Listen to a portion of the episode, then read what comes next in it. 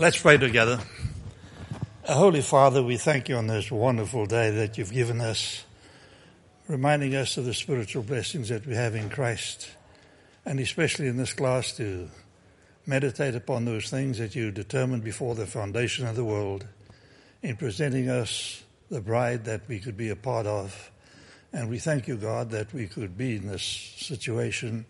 We thank you for the church and we thank you for the influence it's had Christian influence on all of our lives. And we pray your blessings will continue upon us as we strive to glorify you. In Jesus' name, we ask this and amen. Amen. yes, as we strive to glorify God in the church. Well, today's the last day for our class on the Church of Our Dreams. And uh, I have two topics yet that I want us to discuss, so I've tried to cram them into this last session, uh, which is ironic because our first topic is the Church of Our Dreams has high standards and pursues excellence. So cramming these two subjects into one probably betrays that first, uh, that first topic that I want us to talk about. Uh, but I want to say, before I forget, how much I appreciate your presence and have appreciated it in this class through the last three months and your comments. Your comments have really made this class much, much better. And I'm grateful for you and for your thoughts. Uh, yes, our first, our very first thing that we want to talk about here, the Church of Our Dreams has high standards. Uh, we are in pursuit of excellence. Quality is important to us. Now, shouldn't that be the case? Shouldn't it be the case that the church should pursue excellence? And quality. Perhaps more than ever, people today are looking for quality, even in the church. Even in the church, they're expecting quality. Uh, what I want to say in, in these 10 minutes or so is that one of the things that drives us is a desire to be more than mediocre. We want to be in pursuit of excellence. Whatever your hand finds to do, do it with all your might. That's in the Bible somewhere. Where is that? I'm not sure. Just came to me, but it's, it's a biblical truth. Whatever your hand finds to do, do it with all your might.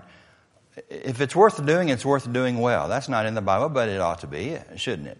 It's worth doing well. It's worth doing right. If you're going to do something, do it right. That's especially true for people who are trying to glorify God by what they do and how they live. That is our larger aim to glorify God by the way we live. I think it is true that there would be many churches who settle for mediocrity. They settle for good when they could be great. They settle for mediocre when they could excel. Now, what, would, what might that mean if, if we're talking about a church that has high standards and that is not going to settle for mediocrity? Well, let, us let's, let's think about just the worship service, for example. Let's just use that as an example. Uh, a, a quality worship service would be one certainly in which all of the worshipers are drawing close to God in their hearts. And they're worshiping God in spirit, for sure. Uh, it, might, it might say that uh, we, we want to insist upon decent, uplifting spiritual music for example. It might mean that we want to insist upon uh, authentic Bible based preaching. Uh, it might be that we would insist on uh, a way to make visitors feel welcome and at home without embarrassing them. It might be that we would find a way to, to greet them when they come in the door that shows that we know what we're doing and that we care about them and that we are intentional about excellence. I think it is an awkward reality of declining churches that they choose inclusion over excellence. And here's what I mean by that. They choose inclusion over excellence. They may let a not very gifted worship leader sing because no one else has the courage to tell him that he can't. They may let non-leaders continue to lead because they've been around a long time, or because they're bossy, or because we're afraid of them. I remember long ago, I was in a church where uh, the principal song leader, and back in the day we called them song leaders, not worship leaders, pardon me. Uh, the song leader was one of the elders of the church. And he'd been leading singing there for decades. And he was getting up in years. And I was in a conversation with one man in the church one day, and he said, Kerry, who's going to tell Jack that he's no longer able to lead singing? Well, there are few people that are going to tell Jack that because he'd been leading for 20, 30 years and he was an elder of the church and few people felt comfortable in coming to him and saying, you know, uh, let's turn this over to somebody else. But we choose to include people. I'm not sure that's all bad either when I think about it, but we choose to include people over excellence. I think what we ought to determine is that God designed some people to lead worship and they ought to be leading worship. And God designed some people to be proclaiming the word and communicating it and they ought to get after it and communicate it. And God designed some people to be wonderful visitors in the church and they ought to be the one greeters in the church. They ought to be the one to greet the visitors and make them feel welcome. We all have a gift. And what we probably need is for some loving, kind, uh, good-hearted, gentle Christian people to come to us every now and then and say, hey, here's your gift. Here are your gifts. And by the way, this one over here may not be your gift. That sounds kind of harsh. We have high standards. The price we pay for mediocrity in a worship service, for example, is a service that nobody really likes except the insiders. Just the insiders. It's kind of like a school play where the only one who are really enjoying it are the parents of the children who are in the play. Very similar. We should have high standards. Now, holiness is a standard for us individual Christians. Without holiness, no one will see the Lord, Hebrews chapter 12.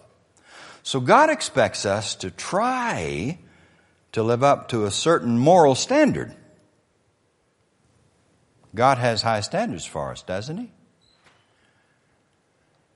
So, shouldn't we have high standards as well? I think we should.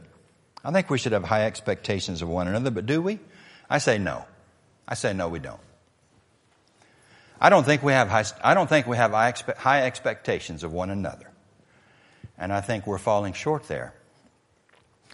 You know, really, I think it's probably true that uh, for the most part, if, if, if someone comes to church fairly regularly on Sunday morning, that's, that's about where we want them to be. But I wonder if the Lord requires more than that of us. Uh, George Bailey. Was it you that brought up George Bailey, Jeff? I'm not sure. I can't remember now. Yeah, used to preach in Dallas.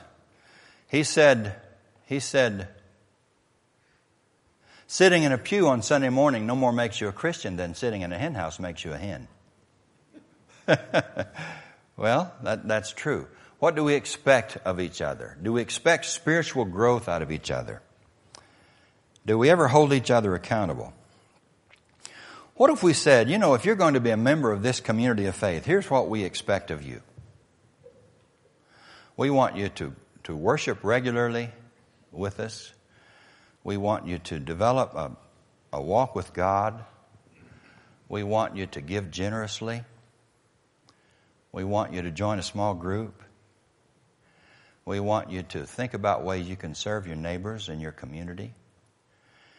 And we want you to set the goal of telling one person what the Lord means to you. And by the way, we're not going to expect this out of you overnight. We're all growing toward this, but this is the trajectory of Christian spiritual growth. And if you want to be a part of this body, uh, that's where we're headed. And we'd be patient with each other and loving and kind and helpful with each other, but no longer do we say, uh, all are welcome, and we're not going to be too concerned whether or not you do any of these things. You know what I'm saying? We should have higher expectations of each other. Uh, I've got to show that slide because I worked for so long getting those arrows up there that I've just got to show it to you. What if we had a path for discipleship? And what if we said, All right, you come here. This is the path we want, we want you to take. This is what we recommend. Now, we're not going to enforce it. I mean, we're not the police of each other, but we see this path as what the Lord wants all of us to be on, and we're going to help each other on this path to grow spiritually. What if, what if we did that? What if we had high expectations?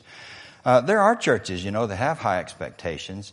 I was talking with Dad last night, for example, on the phone, and he told me about a church in Atlanta, Georgia. That when you become a member of that church, you've got to turn your latest 1040 form over to the leaders of the church. And then you've got to pledge to give 10% to the church. well, we're not going to do that, I don't think, here, thankfully.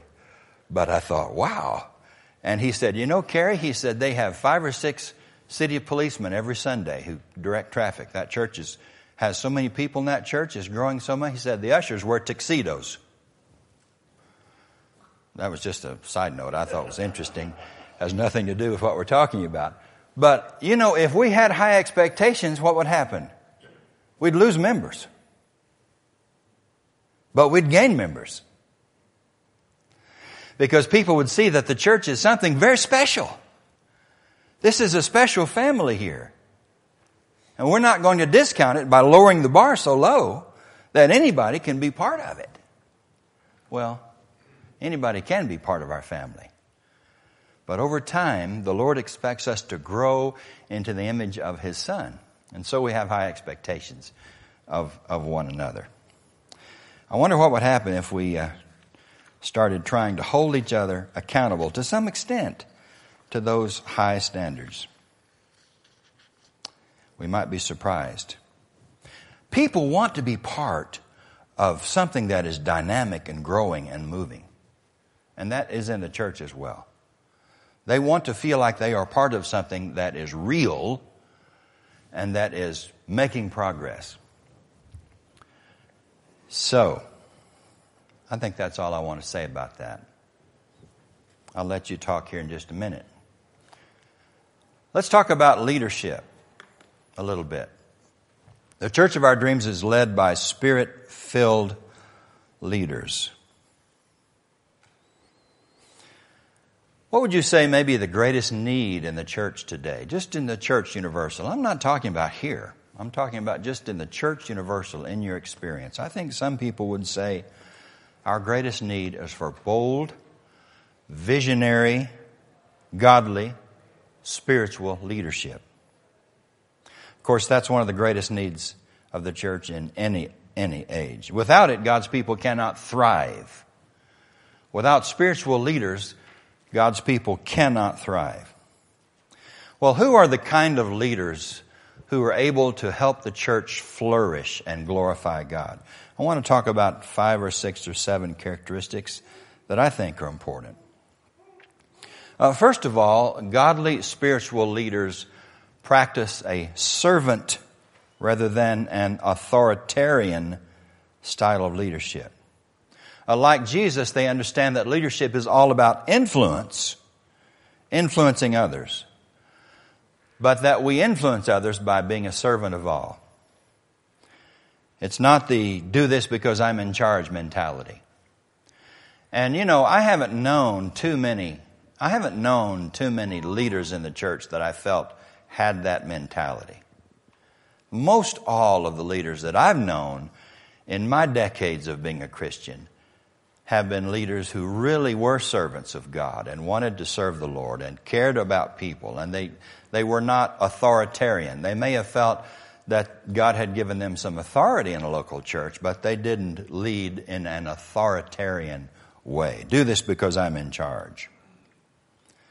Uh, these are the kind of leaders who are not into power and control. Yes, they want to have influence for good in the lives of others, and in a sense, influence is power, but godly leaders are not interested in running the church, telling people what to do. Their only desire is to help followers of Jesus draw closer to Him. I would say, too, that spiritual leadership that we're talking about means that these are leaders who lead by a godly example. Uh, they gain a following because of the people they are rather than the title they may wear they present a godly example.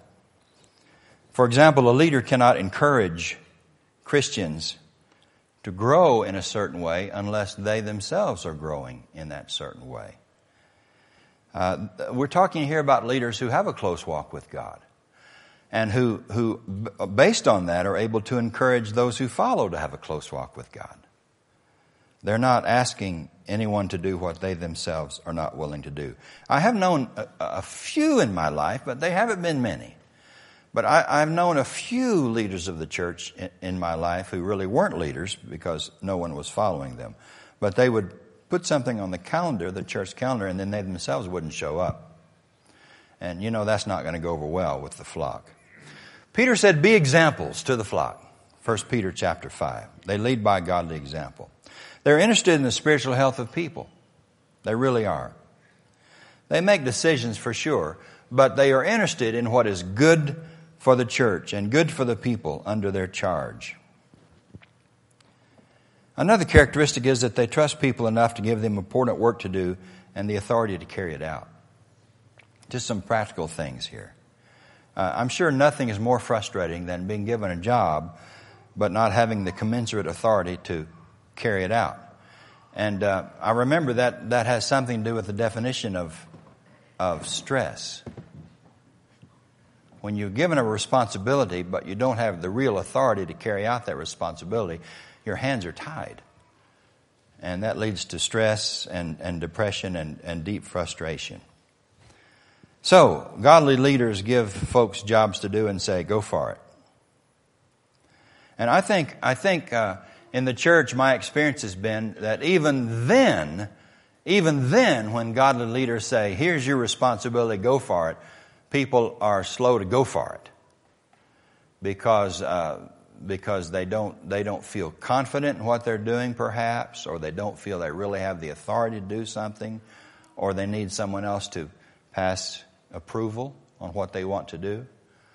Which is to say that if we want leaders who will say, Here is something we'd like for you to do. Exercise this gift, and we're giving you space to exercise it. It also means that we must be willing to volunteer and to serve faithfully and to say, okay, I'll take, I'll take this responsibility. I'll do my best with it. Uh, we members of the church have a responsibility too there. Uh, godly leaders, their aim is not to maintain the status quo, but to challenge their brothers and sisters to grow into the image of Christ. And again, I won't talk about change too much, but growth means movement. It means change. It requires change. And so godly leaders are good Bible students who themselves come to the Word of God every day with fresh eyes, open ears, a ready heart for changing more into the likeness of Christ. Let's change into the likeness of Christ. We're not content with the status quo. We want you to become more like Christ, and that requires change. You can probably think of other uh, um, characteristics of, of godly leaders. They have their priorities in order. Seek first the kingdom of God, Jesus said. Spiritual leaders seek first the kingdom. They know God themselves and have a close walk with Him. They demonstrate a deep faith in God and, and hope and a love for people. Uh, they are visionary and on and on and on. Uh, we, need, we need leaders in the church who are going to be spirit filled, who know God. Uh, you know, when I was younger, uh, and uh, much more stupid than I am now, and uh, much more accusatory than I am now, I used to think that sometimes leaders in the church were only chosen because of their business acumen. Because I thought I saw elders who weren't spiritual men, didn't know the Lord, didn't have a walk with Him, but they were successful in business. And so I thought, well, they were chosen because they were just because they were successful in business. I think that may happen sometimes, but probably not as much as probably not as much as I thought 20 or 30 years ago. Our leaders need to be spirit filled who know God. All right. I uh, I think I've said about all I want to say, and probably more than I should have said. But let's let's move on. That's we we did that. Just a quick summary before I give you the chance to talk about these two things we've been briefly talking about today. Where do we go from here? This is a summary of, of what we've talked about. This is the church of our dreams. Uh, I, I really don't want this class to be like so many of our classes, and here my cynicism is going to come out. Because I think in many of our Bible classes, well, we, it goes in one ear and out the other. And we never make any change in the way that we live. And so we always ought to be looking every Sunday in class, what is there here that I can change this week? What is there here that I can apply this week? And maybe what we want to do is just choose one of these items and personally say, this is what I'm going to work on. I'm going to try to get to know my neighbors better and, serve, and be a servant of them. Maybe that's what you will want to do. Or, or maybe you will want to say, uh, uh, you know, I'm going to make it my aim to pray for the leaders of our congregation so that they will become more visionary and more godly and so forth. I, I think this might be a place where we can go from here. Say, well, we'll just work on one of these characteristics right now and we'll focus on this and then we'll move on to another. Maybe that's one way to work on it. I don't know. But what I'm really wanting is that we'll not just uh, say, well, it, we heard some good things in this class and people made some good comments and that was good and then we move on and, and it never really affects us in our attempts to glorify God. So, think about this. Think seriously about this. How can we as a congregation become more like the community of faith that God wants us to be? What should we focus on? All right. Now I know I've said all that I really want to say. So, let me give you the opportunity to uh, push back or comment or ask questions. Uh, I would really be interested to hear what you think about this question. Where do we go from here? But if you'd like to talk about the need for spiritual leaders, or if you'd like to talk about the need for us to have high standards and high expectations of one another, then that'd be fine too. So, here's your chance to uh, join the conversation. Anybody? Sue? I don't have a mic. Yes, I do. Thank you, Melinda. I want to read that verse you started with. Okay. Uh, it's in Ecclesiastes, and we only quote the first half of it, uh, in my knowledge, which is Whatever your hand finds to do, do it with all your might. For in the grave where you are going, there is neither working, nor planning, nor knowledge, nor wisdom. And also, I would add, you are also, if you live right, you're going to get old, and you won't be able to do all the things you did when you were young. And what you thought you would keep on doing until you died, you will find out you won't keep on doing all of them.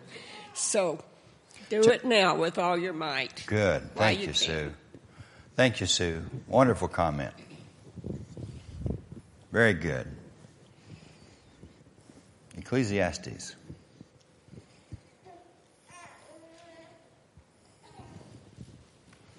How are you, Doug? Good.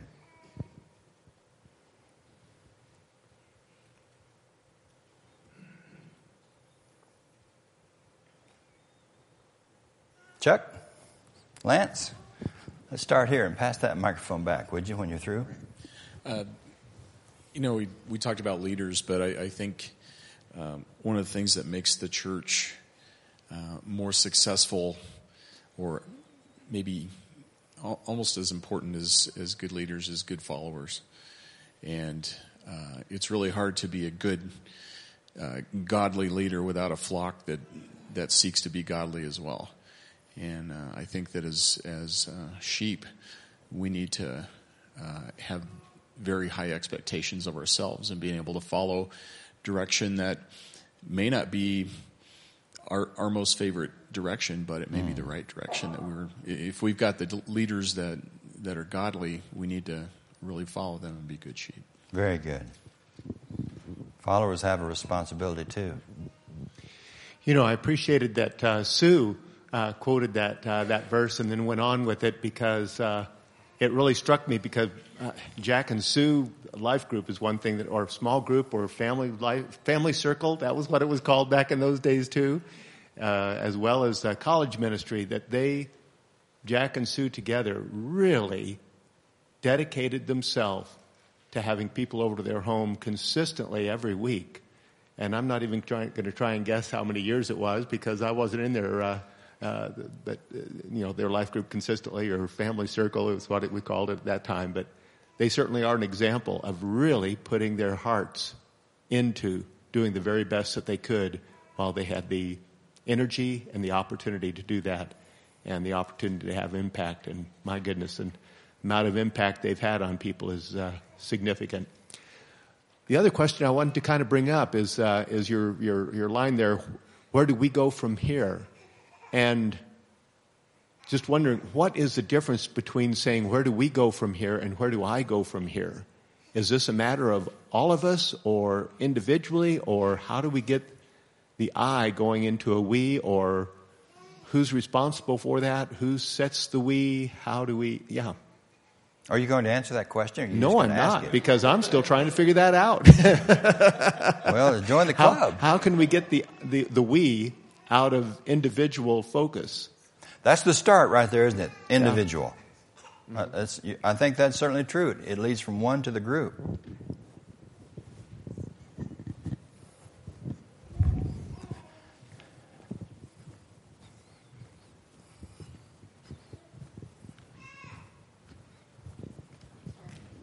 That's all right.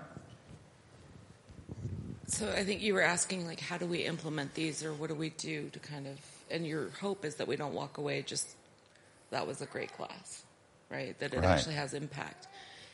And it reminded me of Paul when he wrote his letter to to the Corinthians, and he says, you know, he says, um, even if I caused you sorrow by my letter, I do not regret it. He was writing to them about things because he wanted them to. Ex- um, look into themselves and do they have worldly sorrow or godly sorrow? Godly sorrow is what is required in repentance, right? We have to have um, eagerness to clear ourselves, indignation, alarm, longing, concern, readiness to see justice done. Those are the kinds of things that if we truly want to have the church of our dreams, we need to see where we have repent, need repentance and do it with godly sorrow. True. Very true.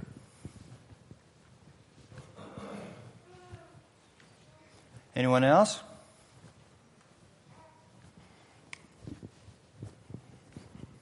Jeff?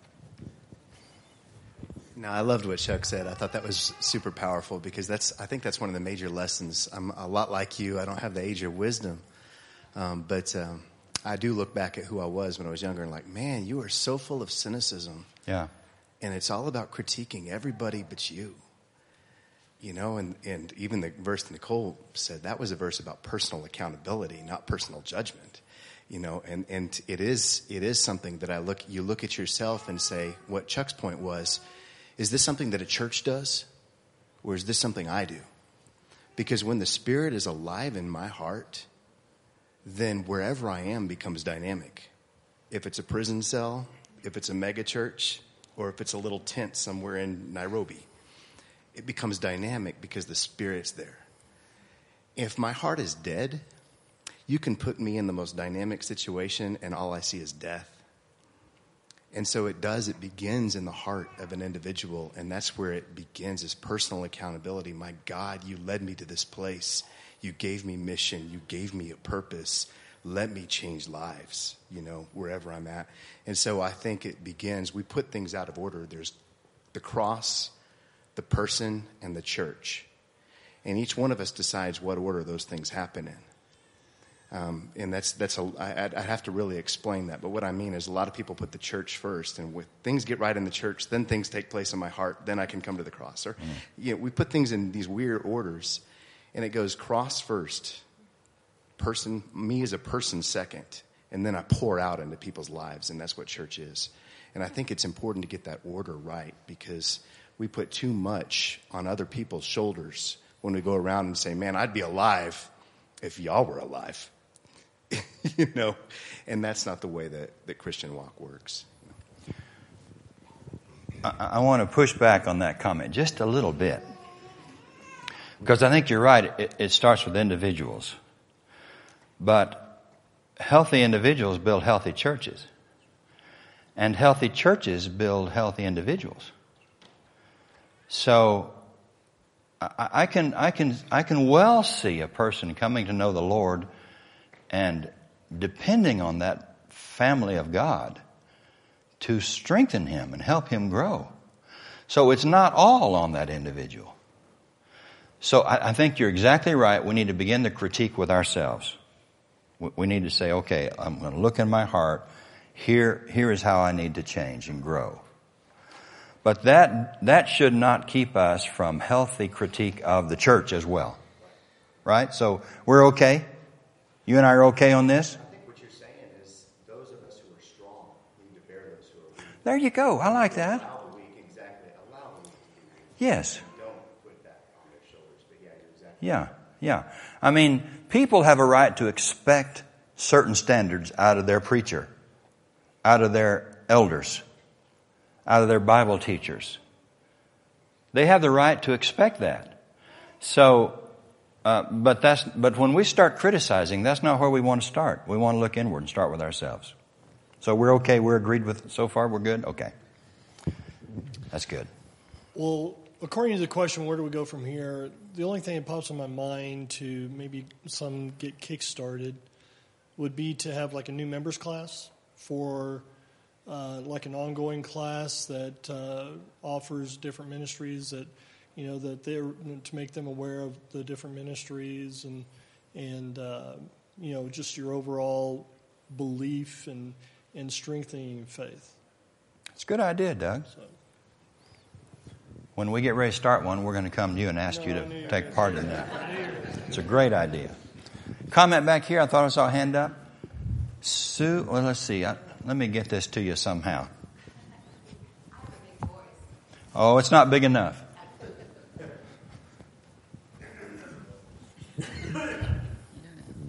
Okay, I'm I'm Donna. I'm Nicole's mom. Thank and you. just a small comment on what I hear you're talking about and what people's responsibility is in the church, kind of. Um, if you look in Matthew in uh, chapter 25, you were talking about the bags of gold or the talents.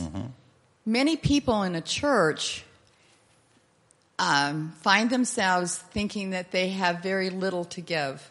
I'm not one that's going to get up and speak. I'm not going to lead the classes. I'm not, my only have one small talent. I just don't have a lot to give.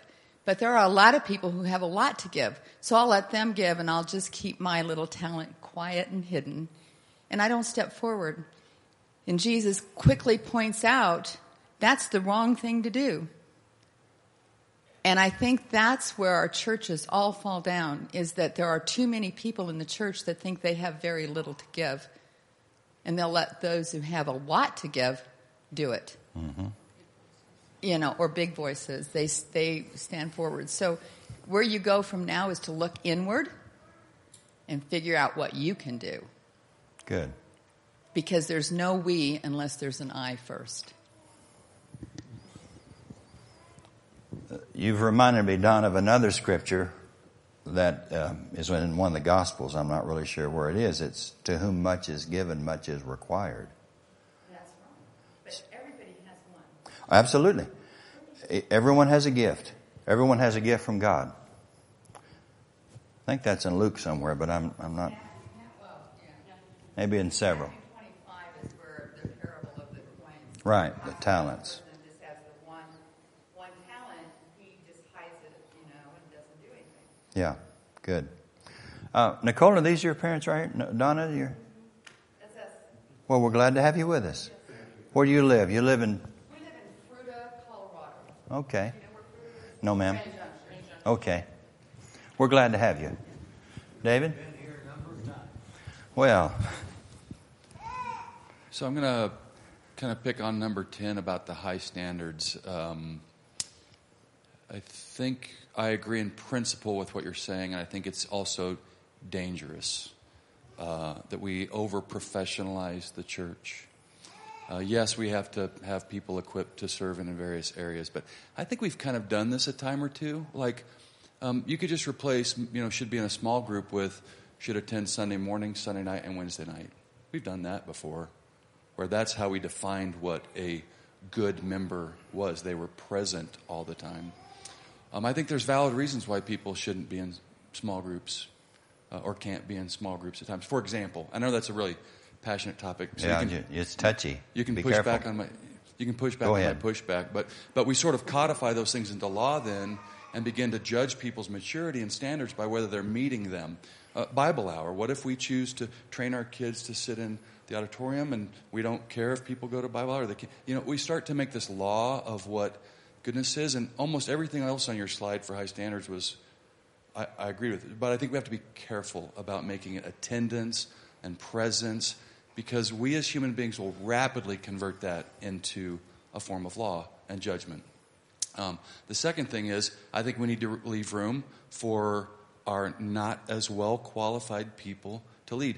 I'll say this just openly the best Lord's Supper talk I have heard in the last 20 years was by Dan Jones. And Dan Jones is not a great speaker, but it came right from his heart. But if we're care- not careful, we'll end up with a list of you know four men who can lead the Lord's Right. Supper talk because they're polished. And so, so we have to be, I think, careful of that. The other thing I'm going to say is I think we need to lower our standards in some areas. I think we need to realize that when people come and join us here, it feels like a secret club. We're using language that is comfortable to us, that's not comfortable to them. They're, we're singing songs we've sung our life that's not comfortable. And they may not be yet ready to accept Christ. They may just be seeking. They may seek uh, just our community and friendliness for a year or two or three and be living a lifestyle that we wouldn't consider. So, in some ways, as we encounter our community and our world, I think we need to lower our standards of what we can expect for them to be welcome among. Right. Does that make sense? Yes. So that, and it's a different thing from what we expect from ourselves. That's the, and and this, the problem with standards is one generation may say, "Well, I think high standards is suit and tie every Sunday." You see, you see where I'm. So, I, I think I agree with. I've really enjoyed the class. I agree with a lot of this. I think in some ways we need to realize we we are we have these high standards that have made us almost seem like a fortress a little bit, or like you can't grow. I mean, what's the standard for someone who's 18 and been a Christian for one year versus a 70 year old that's been a Christian for 40 years? Those are different. So that that lowering, like, what should old people, older people expect from younger people? Immaturity, just like they were. So you know, as we as we think about things like standards and expecting a lot, we should. I agree, especially on holiness and growing and growth. I don't disagree. I think um, that in some other areas we need to loosen or lower our standards of what we expect from each other and be more compassionate and forgiving. And that's maybe not exactly the things you were touching on with that point, but um, so it's uh, it's not really a strong disagreement. It's just a caution on some areas and a clarification on some Let's others. talk about that. Uh, Okay. Keep that microphone. Right. Because uh, I've got five minutes and I want to push back a little bit. And before you undermine this whole class that I've brought out today, I want no, I'm teasing you. I'm teasing you. Number 12, we should not undermine the teacher. That's right. That's, that's number 12. First of all, we definitely should be patient with each other. And I would say, I don't even know Dan Jones, but I would say his talk was excellent. He was not professional or polished, perhaps, but he spoke from his heart. That was excellence. That was excellence. Uh, so I, I agree with a lot of what you said. I just don't want what you said to give us an excuse for looking like we don't know what we're doing. I mean, I, I think in the culture in which we are, people out there who need to know the Lord want to be introduced to Him by a church that knows what they're doing and that has some degree of quality. For example, we would never allow a Dan Jones, and I don't even know Dan, to, to be Jeff. We would never ever allow some neophyte, new Christian, someone who couldn't talk without stammering over his words, to fill Jeff's role. Why do we insist on quality in Jeff, training, education, experience. Why do we insist on that? But the person who may lead our worship, or the person who runs the sound booth, or the person who greets, why do we want to lower the standard on those folks, but not for Jeff? See, we do believe that at some point we have to have some standards. And by the way, I totally completely agree. agree with you. We're not going to judge one another. We're not in the role of judge. Only God is in that role. But all I, all I really want to say is I don't want what you said to become an excuse for us to become mediocre people. No, so let me. Who are not I'll, attractive to I'll others. finish in thir- 30 seconds or less. We definitely do need to have qualifications in certain public roles that you can do that. Okay, thing. yeah. Totally agree. Uh, the danger is that I don't I don't know if Dan's given a talk since then. Is he still here? Oh yeah. Faithful I don't even know Dan. Well, that's as a shepherd, you're going to have to get to know Dan. Well, yeah, I, yeah. I certainly will. Yeah. So uh, I certainly will. So the point uh, that didn't count towards my 30 seconds. The, um, so definitely there are things that you have to be able to do to serve in public ways that lead the whole congregation. I think we need to be careful about what the definition of excellence is. And okay. our danger is to find those experienced, business, polished speakers yeah. who may not be filled with the Spirit, but can do the job, check the box, hit the right pitch, do it without a heart for God, and, and overlook the people who may, and again, song leading is a very different thing. You can't be tone deaf probably and do that. But so I, I, I agree with that. I agree. I think that if we, the, the, the search for, I, I don't think excellence is the primary goal of worship. I think excellence from our hearts is the primary goal of worship. And people with skill can help foster that environment. We just need to be careful not to do it at the exclusion of people that don't check all of our right human heart boxes. They're not handsome, they're not as polished, they okay. may read from, yeah. and, and leave room for people to grow into excellence. And then not, you know, not make that who we are. That, I didn't mean to d- derail your class. I feel like I've done that. You haven't done that. I'm, yeah. just, I'm just playing with you. Yeah. You haven't done that too much. no, good comments. You know what that tells me, David? You're thinking. I, that's what I want. I want you to think. And, and if you don't agree, I want to hear about it. We had a comment over here. I'm going to push back a little bit on you too. on me? That's quite all right. You've been doing that a lot. On, no, on him. Oh, okay. Um, you know, I guess I was before I became a Christian. I studied the Bible, and one of the studies was counting the cost of Christianity, counting the cost of picking up my cross daily, and what it meant to deny myself and a couple of the scriptures were, you know, seek first the kingdom of God and his righteousness. Another was, do not give up meeting together as some are in the habit of doing. I counted the cost and I said, you know what? So there's going to be times where I don't want to meet together, but I'm going to deny myself and pick up my cross and go because someone else might need me. I might hear something I need. But it, before it says don't give up in the habit of meeting together, it's talking about encouraging one another. And I do think it's extremely important to not give up on meeting together. And I think small groups, Sunday nights, Sundays, Wednesdays, whatever days that we pick, it doesn't. It's not the date or what's going on. It's that I need to deny myself, and that's just that's how I was raised and taught. And I don't think it's wrong to expect that of people. Unfortunately, you all, uh, we're out of time. So uh, I'll call a halt to it. I'm sorry about you who raised your hands and had good comments to make. Uh, and thank you for your work in this class, for thinking, for your comments, pushback, agreement. It, it doesn't matter. I'm, I'm, glad to hear it.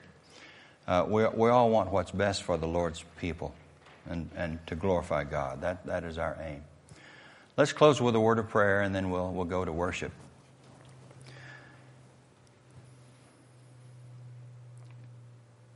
Loving Heavenly Father, we thank you that we're part of your family, part of your church, part of this congregation. We're grateful.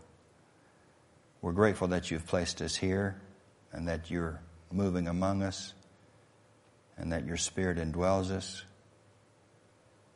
Father, please see our feeble attempts to glorify you and to be all that you want us to be.